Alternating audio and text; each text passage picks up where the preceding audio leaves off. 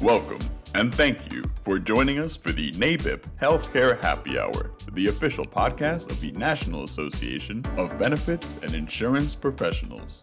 Before we begin, please take a moment to subscribe to our podcast on Apple Podcasts or Spotify.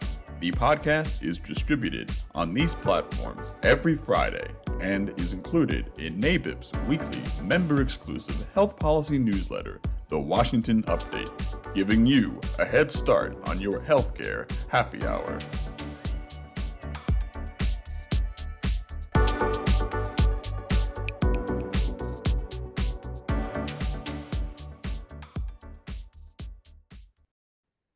On September 1st, 2023, the National Association of Benefits and Insurance Professionals welcomed a new Chief Executive Officer in Jessica Brooks Woods. Prior to NABIP, she most recently served as President and CEO of the Pittsburgh Business Group on Health. On this week's episode of the Healthcare Happy Hour, I am joined by Jessica Brooks Woods herself to discuss what led her to NABIP, what her goals are for the association, and anything else you might have questions about. So, welcome to your first healthcare happy hour podcast, Jessica. How are you Thank feeling this week? I'm feeling great. I I feel honored to be on this happy hour podcast. I've heard so much about it and you know, only the your VIPs apparently make it. So thanks for including me. I feel feel absolutely energized and more and more connected with each passing week. As you know, it's been about 45 days or so since I've been here. And uh, really looking forward to what we're going to do collectively. Yeah, absolutely. I'm sure our members are as well. So, before we get into what happened before NABIP and your resume or your plans for NABIP in the future, I'd love for listeners to get to know the story of Jessica Brooks Woods a little better. So, would you mind starting by providing some fun background info for the membership? Sure. I am from the Mon Valley, region of Western Pennsylvania, more specifically, a place called Clairton. And it's about, I would say, 30, 35 minutes outside of the city of Pittsburgh. I did spend several years living in Pittsburgh before moving to Georgia, just north of Atlanta. My husband, a true city Pittsburgher, likes to joke that he met a valley girl. and I came from a place full of horses and pigs and farms to this, and this city boy met this valley girl. We joke about that all the time. Both of my parents are actually from Clairton. They both grew up there. That's where they met. And I come from a pretty large family. I'm one of nine kids, although I grew up with five of my siblings due to our age differences. I have siblings that are 20 plus years older than me. Oh, wow. So that places me um, with the cluster that I grew up with right in the middle. So I say, and I warn people all the time, I definitely have middle child tendencies, and um, it may come through in my leadership. and I, I mentioned my husband. We have four beautiful children, and we also have a blended family. So I have bonus children as well. On the generational chart, I'm depending on which one you look at, I'm a Xennial or Gen Yer. So for the longest, I've been in the Gen Y category, and then they kind of made this little cluster close to Gen Xers and call us uh, Xennials. So I'm a Xennial or Gen Y, depending on what you're looking at. And I'm a Capricorn for those who are interested in astrological signs. I'm a Nittany Lion, went to Penn State undergrad and Carnegie Mellon postgraduate. And as far as hobbies, I'm recently taken a liking to pickleball. I haven't nice. played much in the past year due to the move and career transition, but I actually really like it. It's it's super fun. I grew up playing badminton with my family, not tennis. A lot of people play tennis who play pickleball, but it's it reminds me of that. It feels like home when I play. So hopefully I'll get to get into it a little bit a bit more. I've heard that pickleball is really picking up steam in DC. Actually, I've seen that in the local news. So all right, it's a good we timing. might have to get out there, Dan. As I mentioned during the introduction, you most recently served as president and CEO of the Pittsburgh Business Group on Health, or PBGH. So, would you mind delving into that experience? I'm wondering what your goals were with PBGH and then what you were able to achieve while you were in that position. Sure, absolutely. Leading the Pittsburgh Business Group on Health was an amazing journey. I feel blessed and honored that I had that opportunity. My primary goal was to amplify the employer's voice in the healthcare dialogue and ensuring their unique needs and challenges were front and center and that they actually took a collective approach and leveraged their power in a way that transformed the way that healthcare was provided through their organizations to their employees and families that they covered ultimately the community that we all lived in and, and served in and worked in so we put in a huge emphasis on transparency cost effectiveness and elevating the quality of healthcare delivery and, and equity within the community a lot of that aligns with NABIP. And I know we'll talk a lot more about that, but my heart to healthcare really became solidified and, and my role at PBGH showed me that it was bigger than a, a role or a job. It was a part of my purpose and why I'm here on earth. And that's what I realized through my my leadership there. I grew up as a leader there. I, I came from Highmark Blue Cross Blue Shield at the time in HR and touched you know healthcare in a, in a very different way being in human resources within a health insurance company and this hmm. opportunity gave me the chance to actually work with the customers of that entity and and really see how those customers worked really hard to ensure that people were taken care of. And the why became very clear to me as to to what needed to happen why it was so critical and all the lives that were touched. I'm incredibly proud of the partnerships we forged and the transformative programs we implemented there. I, I believe we had a tangible impact on healthcare accessibility and delivery in Pittsburgh and influenced markets nationwide through our relationships with the National Alliance of Healthcare Coalitions, of which I've served on the board for many years with, uh, and many other entities that really saw that what it looked like when you actually activated a, a purchaser membership base.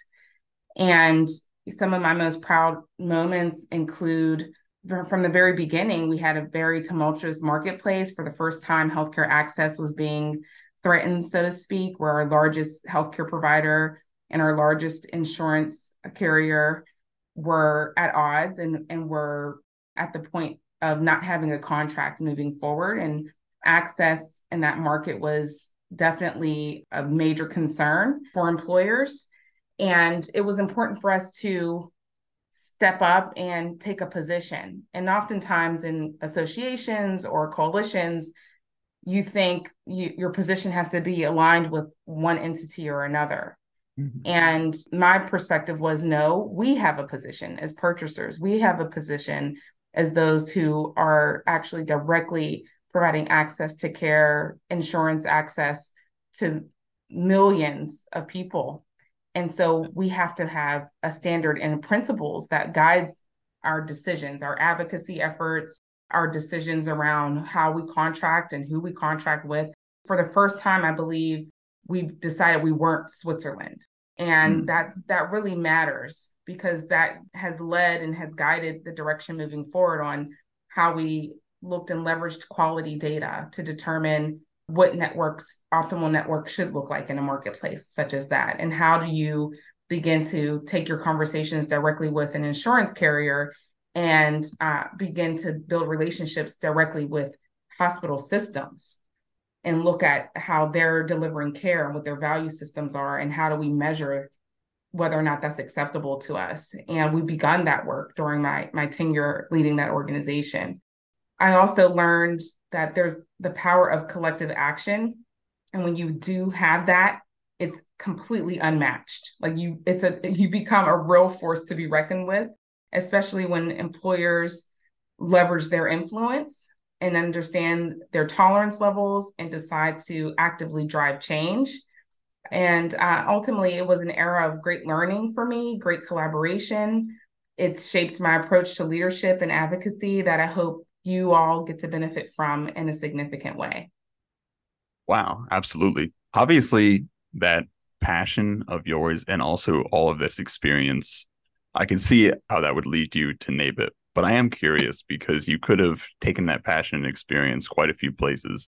So, what is it um, that gravitated you towards NABIP specifically? NABIP, or it was formerly NAHU, as you all know, we have a bit of a history albeit indirectly. I was introduced to the organization about a decade ago while at the Pittsburgh Business Group on Health. My husband, who's also in the industry, was on the board of the Workplace Benefits Association during the Walt Bogursky time and era, for those listeners who would know what that was. And I attended the conferences, the employee benefits news conferences and the workplace benefits conferences, partly to be a fly on the wall because those who attend those conferences, many of them are members today, served my members they're the ones that employers relied upon to move things forward or looked for direction on, or even in some ways posed as gatekeepers to some of the things that we as coalition leaders were trying to achieve. And I wanted to understand what that world looked like. I also wanted to understand how advisors were equipping themselves to better serve members like mine. So that curiosity led me to enroll in a, a NAHU course and actually, David Smith uh, taught the course. And that was about, I want to say, seven or eight years ago. And then NABIP's reputation as a thought leader and influencer within the industry and its connections within the healthcare ecosystem truly stood out to me. So much so that I actually invited Janet to speak at my symposium in Pittsburgh in 2021. And she graciously accepted. I have a picture to prove it because hmm. we I, we wanted to hear from this part of the industry. We wanted to understand what was before us from a legislative perspective, of course, but also from a trending perspective. What were those advisors who were ultimately advising uh, my members looking to face in the future? And and and so the reputation of NABIP makes it very attractive, of course. However, I was presented this role from actually a member with uh, within NABIP who, through my husband, said, "I think your wife would be fantastic for this role," and that's how I became aware of it being even open. So, as you mentioned earlier, you've been CEO for about 45 days now. So, what are your first impressions so far? My first impressions, that is a great question. I would say the dedication and passion of both the staff and our members have are really impressive. There's a unanimous commitment to the success of NABIP and the well-being of our members that I believe is probably a benchmark in the association world of, of any organization that has a collective of members. It, I, I think we're worth benchmarking, by the way, Dan, because the, the passion is very clear from the board members that I first were introduced to and the interview process. There's clearly a strong foundation here to the team members, which the majority of the leadership have been here multiple decades. So you can't question our commitment. And I see immense potential for growth, impact, and exploring new avenues at the same time. Mm-hmm. So, a strong foundation, however, lots of opportunity. I think on the other side of it, I've also noticed that we tend to focus intensely on our current membership which can is important, but it doesn't necessarily speak to growth. And it also, because we have such long tenure, which is fantastic, and lots of information and wisdom to share and legacy that has been built here, it can lead to a certain extent to be insular. And we look a lot within. And this could give us blind spots, particularly regarding the future of healthcare and our role in shaping it large employers are trailblazing at a pace that and from my previous world that often outstrips the consultants in some ways that they once relied heavily upon to to begin to to kind of ignite innovation and thought leadership. Now we have large employers in a lot of markets leading that.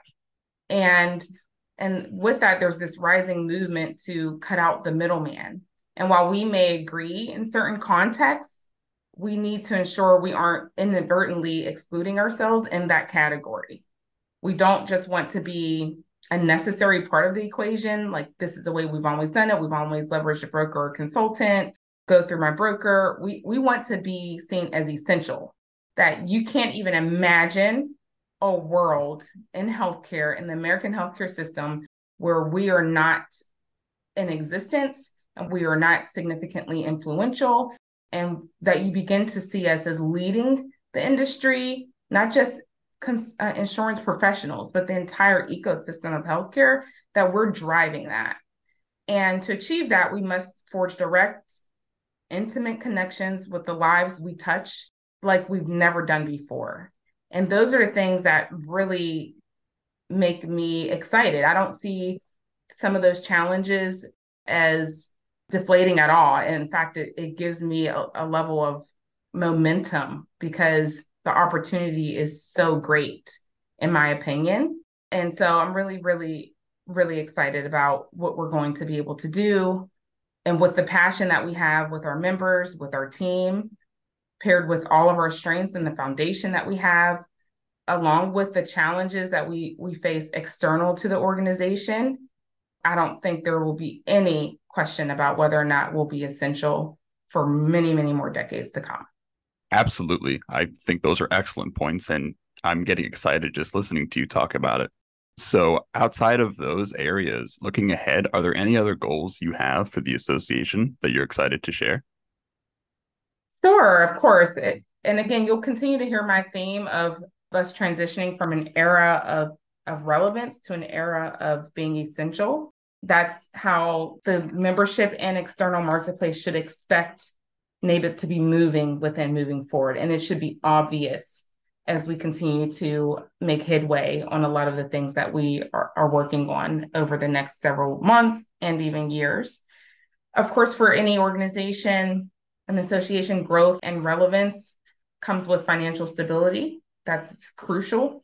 We need to attract new members and voices to the organization. We need to also maintain and retain the members that we have at the table there's way too much knowledge to not ensure that we have an ability to transfer to the next generation of professionals moving forward uh, in the industry and who we hope to attract to the industry.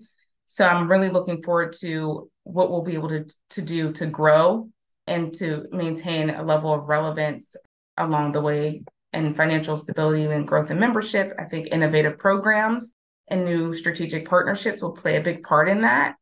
And I think, you know, even thinking outside of what we've traditionally done from a programmatic perspective and developing new innovative ways that we engage with the states and the local chapters across the country will definitely, definitely create a level of energy and momentum that will result in growth.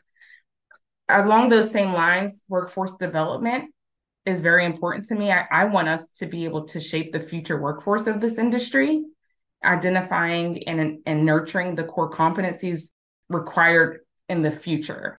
And I think we need to look at what the workforce looks like today and what to anticipate us needing moving forward and NABIP through our professional development playing a big role in equipping and training and developing the next generation of professionals in our industry. And I'm I'm really energized around what we can do with a, a very intentional workforce development strategy. I've heard great things that our chapters are doing in different markets already in partnerships with the Department of Insurance and looking at apprenticeship programs. I think looking at uh, the population and the future workforce from a different lens of lived experience is going to be critical. A lot of women, for example, left the workforce during the last few years during the pandemic for a variety of different reasons. I believe our industry lends itself to be attractive to people who have left um, their roles for whatever reason. This is an industry that you can be on track with because you may know someone in it. You may go to college for risk management or for business, but you can also be someone who had a very eclectic background, but you know people and you and you're passionate about people and you have a level of tenacity about you because you definitely have to have thick skin and resilience in this industry. And I, I just think us being creative around what that future workforce is can be very fascinating. Um, healthcare delivery, I think, is important. We have to get beyond the financing side of things. I, I, I want us to focus on enhancing the quality and value of healthcare delivery and defining what that looks like and, and coming up with great models. What's to your question earlier about what attracted me to NABIP is in the employer space, although employers cover about 180 million lives, it's still about half of the lives to be covered in the country. We have the individual marketplace, we have the federal exchange, of course, state exchanges, we have CMS, Medicare, Medicaid. Our members touch all of that. It's not just one segment of the consumer of healthcare in this industry. That is a very unique opportunity. And I think we there's a lot more we can do with with that ability to look across the segmented healthcare system and look at at people in a very intentional way and what works for Americans. Uh, and I think we're uniquely positioned, and I, I like to lead and and really build around that. The foundation we have a foundation for those of you who do not know. We have a foundation. I want our foundation not to even be a question of whether or not we have a foundation or not. I, I think it, it's it's essential for us to be a have a foundation of significance with tangible impact uh, in communities that we serve all across the country, across our about 200 chapters we have across the country and every state that we cover. We aim to build a solid foundation that enables us to make a, a significant impact, I think, in cancer care and so- social determinants of health and, and potential significant topics that may be plaguing our healthcare system, like the maternal mortality crisis that we have today and other things. I'm really looking forward to really building on that. And digital transformation, the, the team, as you know, as we've engaged a, consult, a consultant to help us even become more technically capable. And so we'll begin to embrace digital transformation internally, but ultimately that will transform into how we engage with members and other stakeholders externally as well. So those are a few things. Of course, our regulatory and policy work is is strong. Every time we survey our members, recently had a survey, it became clear that this is a, an area of significance to our membership, that they value it, and that they're seeing change happen as a result of NABIP having a voice in government relations. I want us to be even more impactful and display and how we communicate the tangible impact of the work that your team and and and John and and everyone in the government relations side of our our business is doing. So really looking forward to to the activity around shaping policies and regulations moving forward.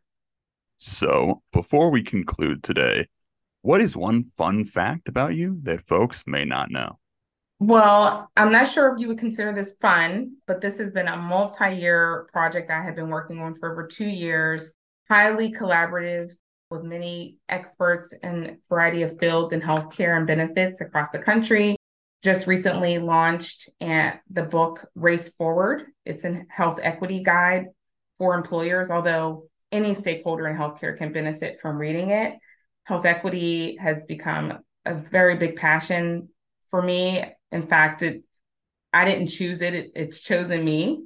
And uh, the book is literally a tool that you can reference. And I believe it's going to impact a lot, a lot of lives through the work of employers in the healthcare industry. So, Race Forward, the Health Equity Guide for Employers. Definitely grab a copy if you can through the Race and Health Foundation. And I appreciate you asking me about it. It is now time for the NABIP Healthcare Happy Hour Toast of the Week. This week, I'd like to toast to you, Jessica. I speak on behalf of NABIP staff, the Board of Trustees, our dedicated healthcare happy hour listeners, and the entire membership when I say that we are absolutely thrilled to have you leading NABIP. Can't wait to see what the future has in store. Thank you, Dan. I feel so honored. Honestly, I feel completely welcomed and I'll, I'll accept that toast. And with that, I'd love to toast our members, many of whom I've had that chance to speak with or meet, but many I haven't yet. So cheers to you all. Thank you. Cheers. Thank you for joining us for NABIP's Healthcare Happy Hour, the official podcast of the National Association of Benefits and Insurance Professionals. For more information on NABIP's government affairs efforts or to become a member, visit nabip.org.